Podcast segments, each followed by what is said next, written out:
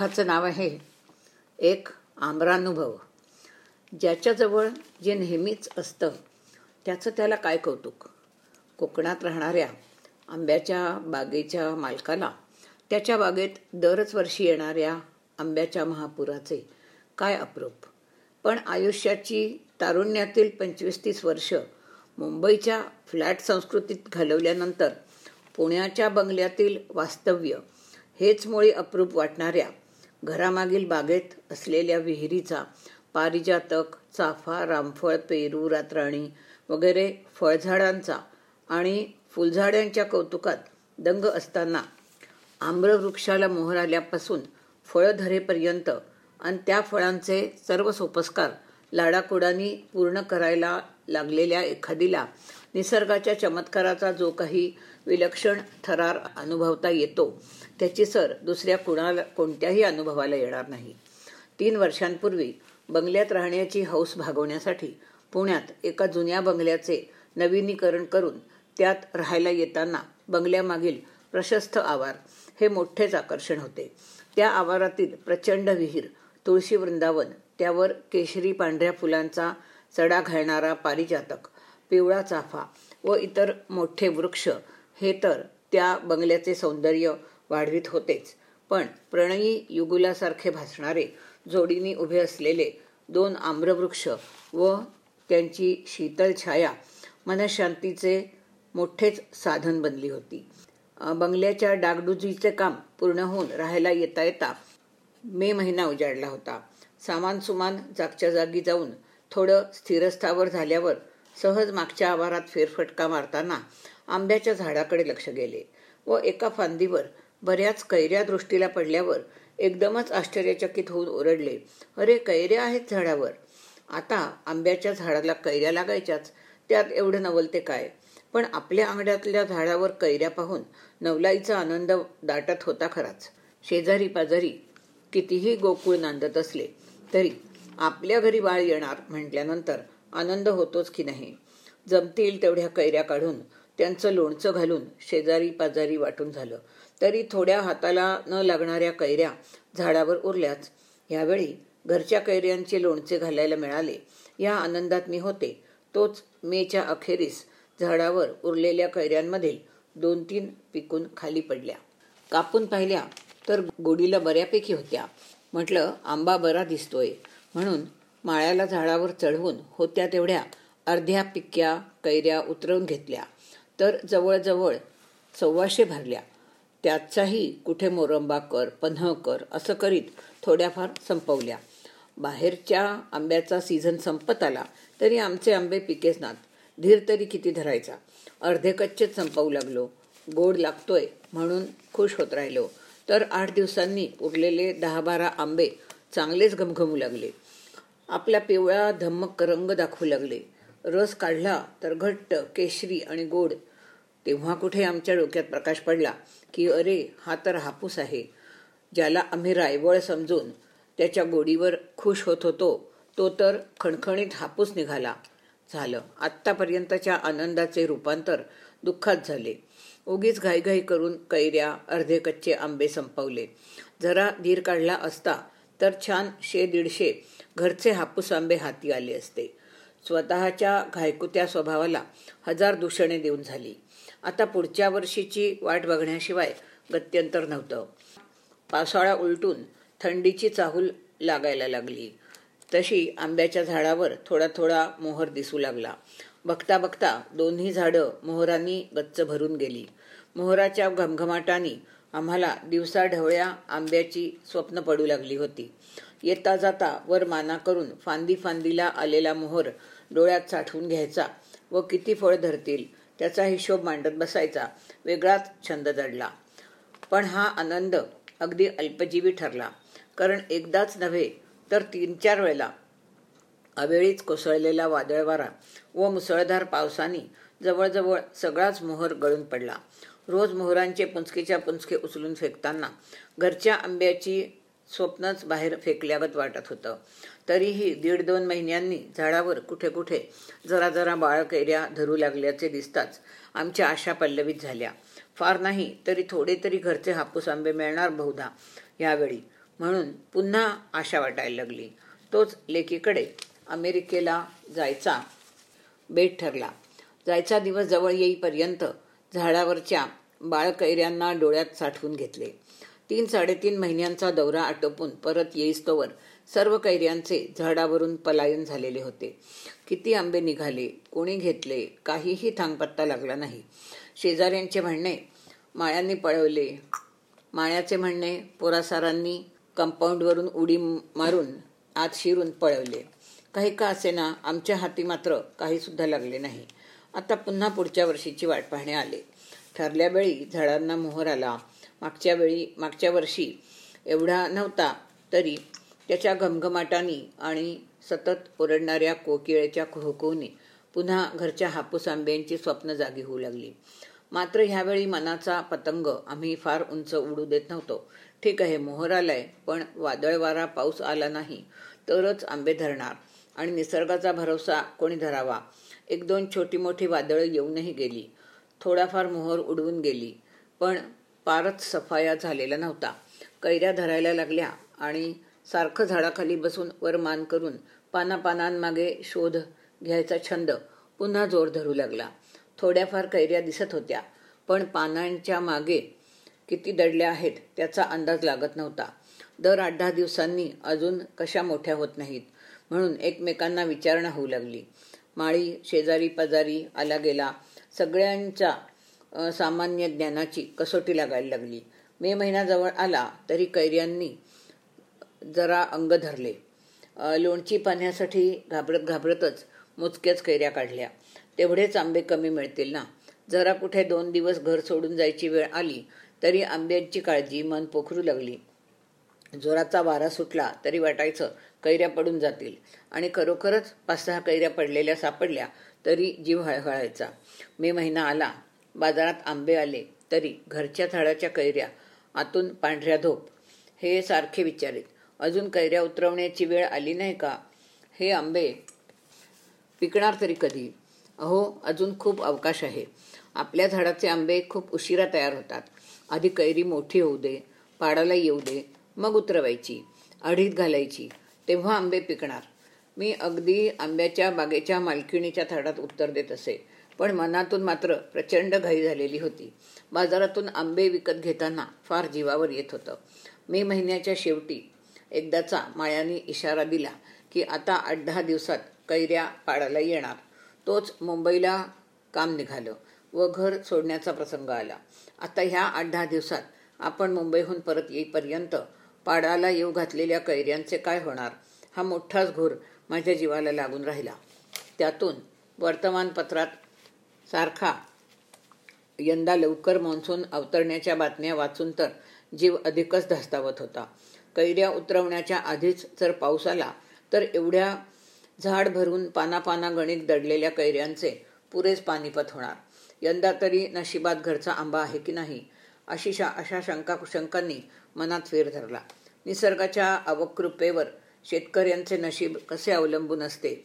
पावसाचे येणे अथवा न येणे शेतकऱ्यांना कसा घोर लावू शकते याची माझ्या शहरी मनाला प्रथमच प्रकर्षाने जाणीव झाली. मुंबईच्या आठ दहा दिवसांच्या वास्तव्यात मुंबईला पावसाने एकदा दोनदा झोडपलेच. मुंबईला पाऊस पडू लागला की माझ्या मनात पुण्यालाही असाच पाऊस पडला असेल का? वादळी वारे सुटले असतील का? किती कैऱ्यांना त्यांनी मातीत लोळवले असेल? हेच विचार पिंगा घालू लागत. आणि पुण्याहून येणाऱ्या जाणाऱ्याला पुण्याला पण पाऊस पडला का? कसा पडला? किती पडला? हे विचारून मी भंडावून सोडी पुण्याला जायचा दिवस जवळ आला. तसे स्वप्नात सुद्धा मला झाडावरचे आंबे दिसू लागले. दहा दिवसांनी खरोखरच पुण्याला घरी जाऊन पोहोचल्यावर घराचे दारही उघडायच्या आधी मागच्या अंगणात धावत जाऊन मी आंब्याच्या झाडाखाली उभी राहिले व लटकणारे खुणेचे घोस जसेच्या तसे पाहून माझा जीव भांड्यात पडला. झाडावर बऱ्यापैकी आंबे शिल्लक होते. पावसानी वादळवाऱ्यांनी चोरापोरांनी फारसं नुकसान केलेलं दिसत नव्हतं. तो दिवस कसा बसा धीर धरून दुसऱ्याच दिवशी माळ्याला बोलावणं पाठवलं. शेवटी एकदाचा तो दिवस उजाडला होता. माळ्यांनी हसून आंबे उतरवायची वेळ झाल्याचे घोषित केले. झाडावरून पडलेले खारींनी पक्ष्यांनी खाल्लेले आंबे आतून पिवळे धमक्क झालेले दिसत होते. पक्ष्यांनी खाल्लेला भाग काढून टाकून तेही आंबे कापून खाऊन बघत होतो. चव छानच होती. फळं काढायचा आकडा मोठी दोरी व पिशवी घेऊन माळी आणि गडी दोघं झाडावर चढले. मी चादर धरून मार्गदर्शनासाठी खाली उभी राहिले.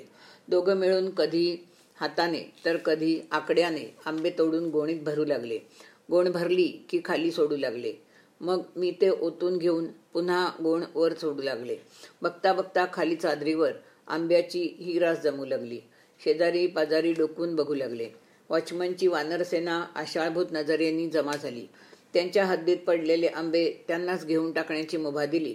तेव्हा मोठ्या उत्साहाने त्यांच्या बाजूला टपकणारे आंबे वेचू लागले. दोन अडीच तासांच्या परिश्रमानंतर माळी व गडी खाली उतरले. दोघांचेही हात भरून आले होते. चेहरे श्रमाने लालीलाल झाले होते. पण आंब्याच्या राशीकडे पाहून प्रसन्नतेच्या हास्याने चेहरे फुलून आले होते. खालची रास मोजू लागलो तर पाचशेच्या वर आंबे भरले. एव्हाना तर फक्त एकाच बाजूचे काढून झाले होते. दुसऱ्या दिवशी उरलेले उतरून घेतले. सर्व मिळून हजारावर आंबे भरले. घरच्या झाडाचे हजार हापूस आंबे मी तर कल्पनाही केली नव्हती. माझा आनंद गगनात मावेना. हे आंबे पिकून खाण्यायोग्य होण्यासाठी आणखीन आठ दहा दिवस थांबावे लागणार. ह्याचा मुळेच विषाद वाटेनासा झाला. एकदम लगबग सुरू झाली. एवढ्या आंब्यांच्या अढ्या कुठे कुठे घालायच्या? कशा घालायच्या? ह्यावर विचार विनिमय होऊ लागला. जिन्याखाली पलंगाखाली जागा तयार होऊ लागल्या. शेजारी पाजारी मागून वाळलेले गवत जमवले. एकदाच्या अढ्या घालून झाल्या.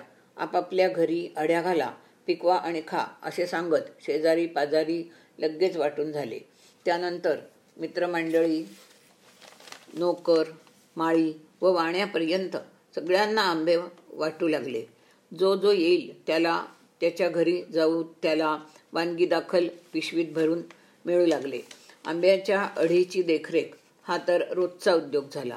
रोज आंबे खालचे वर वरचे खाली करणे लागलेले बाजूला काढणे पिकत आलेले वेगळे करणे अढी फिरवणे आणि येणाऱ्या जाणाऱ्या सर्व मित्रमंडळींना हे आम्रवैभव दाखवणे हा माझा त्या दिवसातला सगळ्यात आवडता छंद बनला.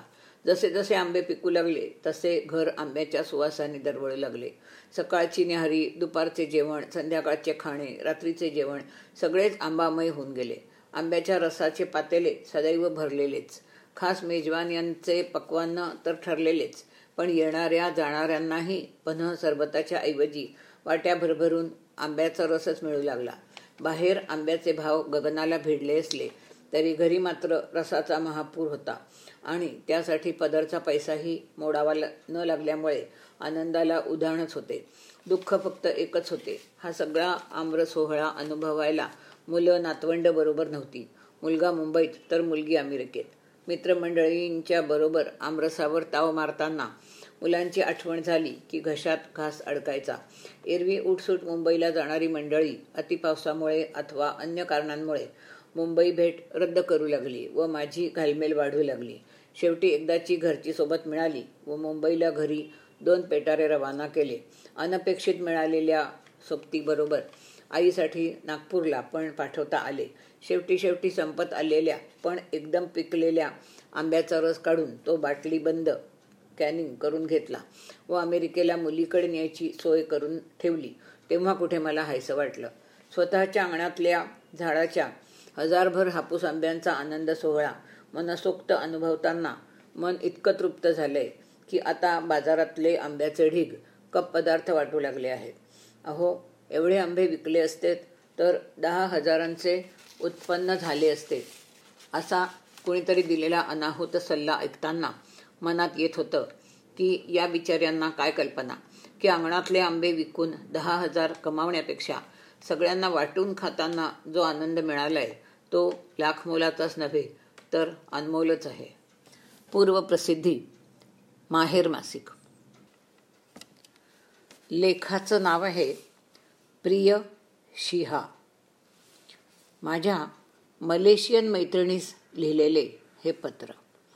प्रिय शिहा कशी आहेस? तुझा निरोप घेतला. त्याला आज बरोबर दोन महिने झाले. तुझी काहीच खबरबात नाही. खरं तर फक्त पंधरा दिवसांचाच आपला सहवास. पण त्या पंधरा दिवसात मैत्री इतकी घट्ट झाली की तुझी ख्याली खुशाली कळवल्याशिवाय आता चैन पडत नाही. म्हणून हा पत्रप्रपंच बंगलोर येथील जिंदाल निसर्गोपचार केंद्रातील आपल्या दोघींचाही तो पहिलाच दिवस होता. दिवसभराची दिनचर्या समजून घेताना व प्रत्यक्षात उतरवताना बरीच तारांबळ उडाली होती. वणवणही झाली होती. संध्याकाळच्या व्याख्यानासाठी हॉलमध्ये एकत्र जमलो तेव्हा तू आपल्या शेजारच्या खुर्चीवर बसण्यासाठी मला हसतमुखानी खुणावलेस. मीही हसून प्रतिसाद देत पटकन खुर्चीत विसावले. त्या आश्वासक नजरेतच आपल्या तारा एकमेकींशी पटकन जुळल्या. तुझा गोरापान रंग थोडा जाडसर बुटका बांधा सुबक पण बसके नाक व बारीक डोळे ह्यावरून तू प्रथम चिनी असावीस. असे वाटले. पण पॅन्ट ढगळ प्रिंटेड ब्लाऊज व डोक्यावर बांधलेला संपूर्ण केस झाकणारा काळा रुमाल ह्यावरून थोडा संभ्रम निर्माण झाला. कुठून आलीस? कधी आलीस? नाव काय? किती दिवस राहणार? वगैरे प्रश्नांनी एकमेकींची विचारपूस लगेच सुरू झाल्यावर कळले की तू मलेशियन मुस्लिम आहेस आणि आजच क्वालालंपूरहून सरळ बंगलोरला येऊन जिंदाल निसर्गोपचार केंद्रात आलेली आहेस. मी देखील पुण्याहून एकटीच आले आहे. हे कळल्यावर तुझा चेहरा एकदम खुलला. आपण दोघी साधारणसाठी ओलांडलेल्या व नवऱ्यांना आपापल्या शहरांमधील घरात सोडून इथे आरोग्य संवर्धनासाठी आलो होतो. तब्बल पंधरा दिवस एकत्र राहणार आहोत. हे कळल्यावर समवयस्क मैत्रीण मिळाल्याचा आनंद दोघींनाही झाला. तू एकटीच इतक्या लांबून आपला देश सोडून ह्या परक्या देशात कशी काय आलीस? याचे मला आश्चर्य वाटत होते. त्यावर तू मात्र सांगितलंस की मी मागील वर्षीच बांधकाम व्यावसायिक असलेल्या तुझ्या नवऱ्याबरोबर व तरुण मुलाबरोबर भारतात येऊन प्रेक्षणीय स्थळांना भेट देऊन गेली होतीस. तेव्हाच भारतातील माणसे व वातावरणातील मोकळेपणा तुला आवडला होता. एका भाचीकडून ह्या निसर्गोपचार केंद्राची माहिती तुला मिळाली होती. गेली काही वर्ष गुडघेदुखी सांधेदुखी अपचन सायनस वगैरे व्याधी तुझ्या मागे लागल्या होत्या. क्वालालंपूर येथील तुझ्या टुमदार बंगल्यात नवरा एक मुलगा मुलगी जावई एका नातवासोबत सुखी समाधानी आयुष्य जगत असतानाही गावातच राहणारी म्हातारी आई घटस्फोटित व किडनी विकाराने आजारी असलेला धाकटा भाऊ यांची देखभाल व कौटुंबिक कर्तव्ये पार पाडताना स्वतःच्या प्रकृतीकडे लक्ष देता आले नाही. दूर भारतात बंगलोर इथे येऊन निसर्गोपचाराच्या द्वारे प्रकृती सुधारण्याचा चंग तू बांधला होतास. तुझ्याप्रमाणेच मी कौटुंबिक जबाबदाऱ्या बाजूला ठेवून आरोग्य सुधारण्यासाठी केंद्रात दाखल झाले होते. सुरुवातीला वाटणारी अनोळखी वातावरणातली एकटेपणाची भीती आपल्या पहिल्या भेटीतच दूर झाली. हजारो मैल दूर असलेल्या वेगळ्या देशाचे वेगळ्या जातीधर्माचे भाषेचे अंतर क्षणार्धात गळून पडले. जरी आपल्या दोघींच्या राहण्याच्या खोल्या दूर दूर होत्या तरीही सकाळी सहाला तलावासमोरील विस्तीर्ण क्रियादालनात आपली भेट होतच होती. तिथले गुळण्या वाफ घेणे वगैरे सोपस्कार आटोपून एकमेकींची वाट बघत बाहेर थांबणे रोजचेच झाले होते. त्यानंतर पहाटेच्या गारवाऱ्यात तलावाच्या कडेनी झाडांच्या मधून शेतांमधून मुद्दाम तयार केलेल्या पायवाटेवरून फेरफटका मारताना सुरू झालेल्या गुजगोष्टी नंतरच्या हास्य क्लब योग वर्ग मसाज यांच्यामधल्या वेळात सुरूच राहत होत्या. पण खरा गप्पांचा फळ जमायचा तो संध्याकाळी जेवणानंतर. व रात्री आठला शेवटचा ज्यूस घेताना. मग दिवसभर काय काय केलं त्याची उजळणी व्हायचीच. पण त्याबरोबरच आजूबाजूच्या इतर मंडळींच्या वागण्या बोलण्यावरही खुसखुशीत टिप्पणी चालू असायची. आपल्या गप्पांमध्ये कधी लंडनहून आलेल्या सहा गुजराती बहिणी सामील व्हायच्या. तर कधी दुबईहून अमेरिकेतून किंवा कॅनडामधून आलेली जोडपीही अनुभवांची देवाणघेवाण करीत असायची. पण खरी गंमत आली ती सिंगापूरहून आलेले जिन आणि ली आपल्याला येऊन मिळाले तेव्हा. हे दोघेही नवरा बायको इतके लुकडे होते की ते इथे का आले आहेत तेच आपल्याला कळेना. जेव्हा ते वजन वाढवायला आले आहेत हे कळले तेव्हा आश्चर्याला पारावार राहिला नाही. जिनचा स्वभाव भलताच विनोदी. जिनला ट्रीटमेंट देताना घाबरणाऱ्या परिचारिकांच्या गोंधळाच्या सुरस आणि चमत्कारिक कथा ऐकून आपली हसून हसून मुरकुंडी वळत होती. आपली चौघांची मग गट्टीत जमली. वजन कमी असले तरी लीचे कोलेस्ट्रॉल वाजवीपेक्षा जास्त होते. तर जीनला कॉम्प्युटरच्या अतिवापरामुळे पाठदुखीचा सांधेदुखीचा त्रास होत होता. दोघेही आरोग्याविषयी अतिजागरूक असल्याने सतत निरनिराळ्या आरोग्य केंद्रांना भेटी देत होते. चायनीज न्यू इयरच्या सुट्टीत दोघेही जिंदालमध्ये दाखल झाले होते. मनसोक्त गप्पांच्या नंतर दोघांची जोडी हातात हात घालून जायला पाठमोरी वळली की आपण दोघे त्यांना लव बर्ड्स म्हणून चिडवत असू. एकदा जेवणाच्या दालनात बसलेले असताना शेजारच्या गलेलठ्ठ मारवाडी नवऱ्यानी बायकोला सूप आणण्यासाठी पिटाळले तेव्हा त्यांच्याकडे बघून मजेने हसत तू म्हणालीस ज्योती बरं झालं ना? आपण आपल्या नवऱ्यांना बरोबर आणलं नाही ते. नाहीतर इथेही ड्युटी चालूच राहिली असती. मीही हसत मान डोलावली. आपल्या सकाळच्या व संध्याकाळच्या फेरफटक्याच्या वेळी अवतीभोवतीचा निसर्ग हिरवीगार वृक्षराजी शेजारचा तलाव त्यातील भुरभुर उडणारे कारंजे व तलावावरून येणाऱ्या गार वाऱ्याच्या मंद झुळकी ह्यामुळे वातावरण आल्हाददायक बनत होते व मने आपोआपच मोकळी होत होती. तुझ्या बोलण्यातूनच मला कळले की तुझे वडील मुस्लिम असले तरी पुरोगामी विचारांचे होते. त्यांनी तुला शिक्षणासाठी लंडनला पाठवले होते. लंडनमध्ये शिकत असताना तिथेच शिकणाऱ्या देखण्या मलेशियन तरुणाच्या प्रेमात पडून तू लग्न केलेस. लग्नानंतर कोलालंपूर इथे नवऱ्याने बांधकाम व्यवसाय सुरू केला व चांगले बस्तान बसवले. तूही काही वर्ष नोकरी करून नंतर घरातच शेअर गुंतवणुकीचा सल्ला देण्याचा छोटासा उद्योग चालवला आहेस. तरीही गृहिणीपदाच्या जबाबदाऱ्याच मुख्यत्वे सर्व वेळ व्यापत होता.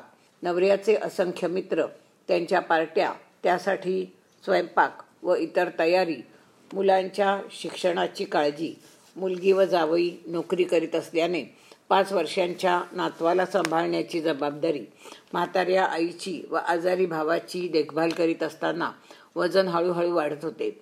व्याधी मागे लागत होत्या. शेवटी मनाचा हिया करून तू स्वतःकडे लक्ष देण्याचे ठरवलीस व इथे येऊन दाखल झालीस. इथल्या निसर्गरम्य वातावरणात तू मोकळी मोकळी होत होतीस. मनावरील चिंतांचे मळभ कधीच दूर झाले होते.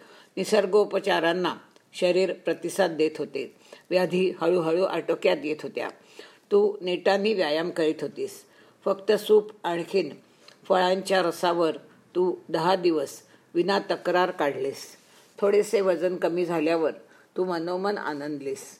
म्हणालीस मला इथे अजून राहावंसं वाटतंय. मला मुदत वाढवून मिळेल. तुझ्या सर्व कहाणीत मला माझं प्रतिबिंब ठाई ठाई दिसत होतं. जेव्हा मुदत वाढवून मिळणार नाही हे समजलं तेव्हा तू थोडा वेळ खट्टू झालीस. पण नातवाच्या एका फोननंतर मात्र परत कुटुंबियांमध्ये परतण्यास आतुर झालीस. आपल्या दोघींनाही मग परतीचे वेध लागले. बंगलोरमधला शेवटचा दिवस तुला खाण्यापिण्यात व खरेदीत घालवायचा होता. पण इथे तुला एवढी खरेदी तरी काय करायची आहे? मी उत्सुकतेने विचारताच तू क्षणात उत्तरलीस. अर्थात प्युअर सिल्कच्या साड्या. बंगलोर हे सिल्कच्या साड्यांसाठी प्रसिद्ध असले तरी मलेशियात तू काय करणार साड्यांचे? हा प्रश्न मला पडलाच.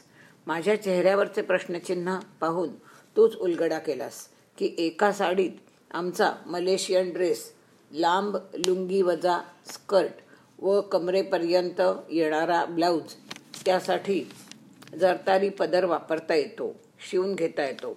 तो फारच सुंदर आणि वैशिष्ट्यपूर्ण दिसतो. त्यामुळे साड्यांची खरेदी केल्याशिवाय तर मी बंगलोर सोडणारच नाही असं तू म्हणालीस. बंगलोरमधून फक्त एकच गोष्ट खरेदी करायची असेल तर तू काय घेशील? ह्या लीनी विचारलेल्या प्रश्नाचे मी साडी असे निसंदिग्ध उत्तर दिल्याचे आठवून मलाच हसू आले आणि मनोमन पटले की जगात कुठेही जा. स्त्रियांच्या आवडीनिवडी सुखदुःख प्रेम जिव्हाळा अपेक्षा निराशा ताणतणाव सगळीकडे सारखेच. म्हणूनच जात धर्म देश भाषा कितीही वेगळ्या असल्या तरी बंधनातून थोडीशी मुक्ती मिळाली तरी जीव सुखावतोच आणि पोटभर मोकळा श्वास घेऊन झाला. वेगळ्या वातावरणात मन ताजतवानं झालं की घरट्याची ओढ लागतेच.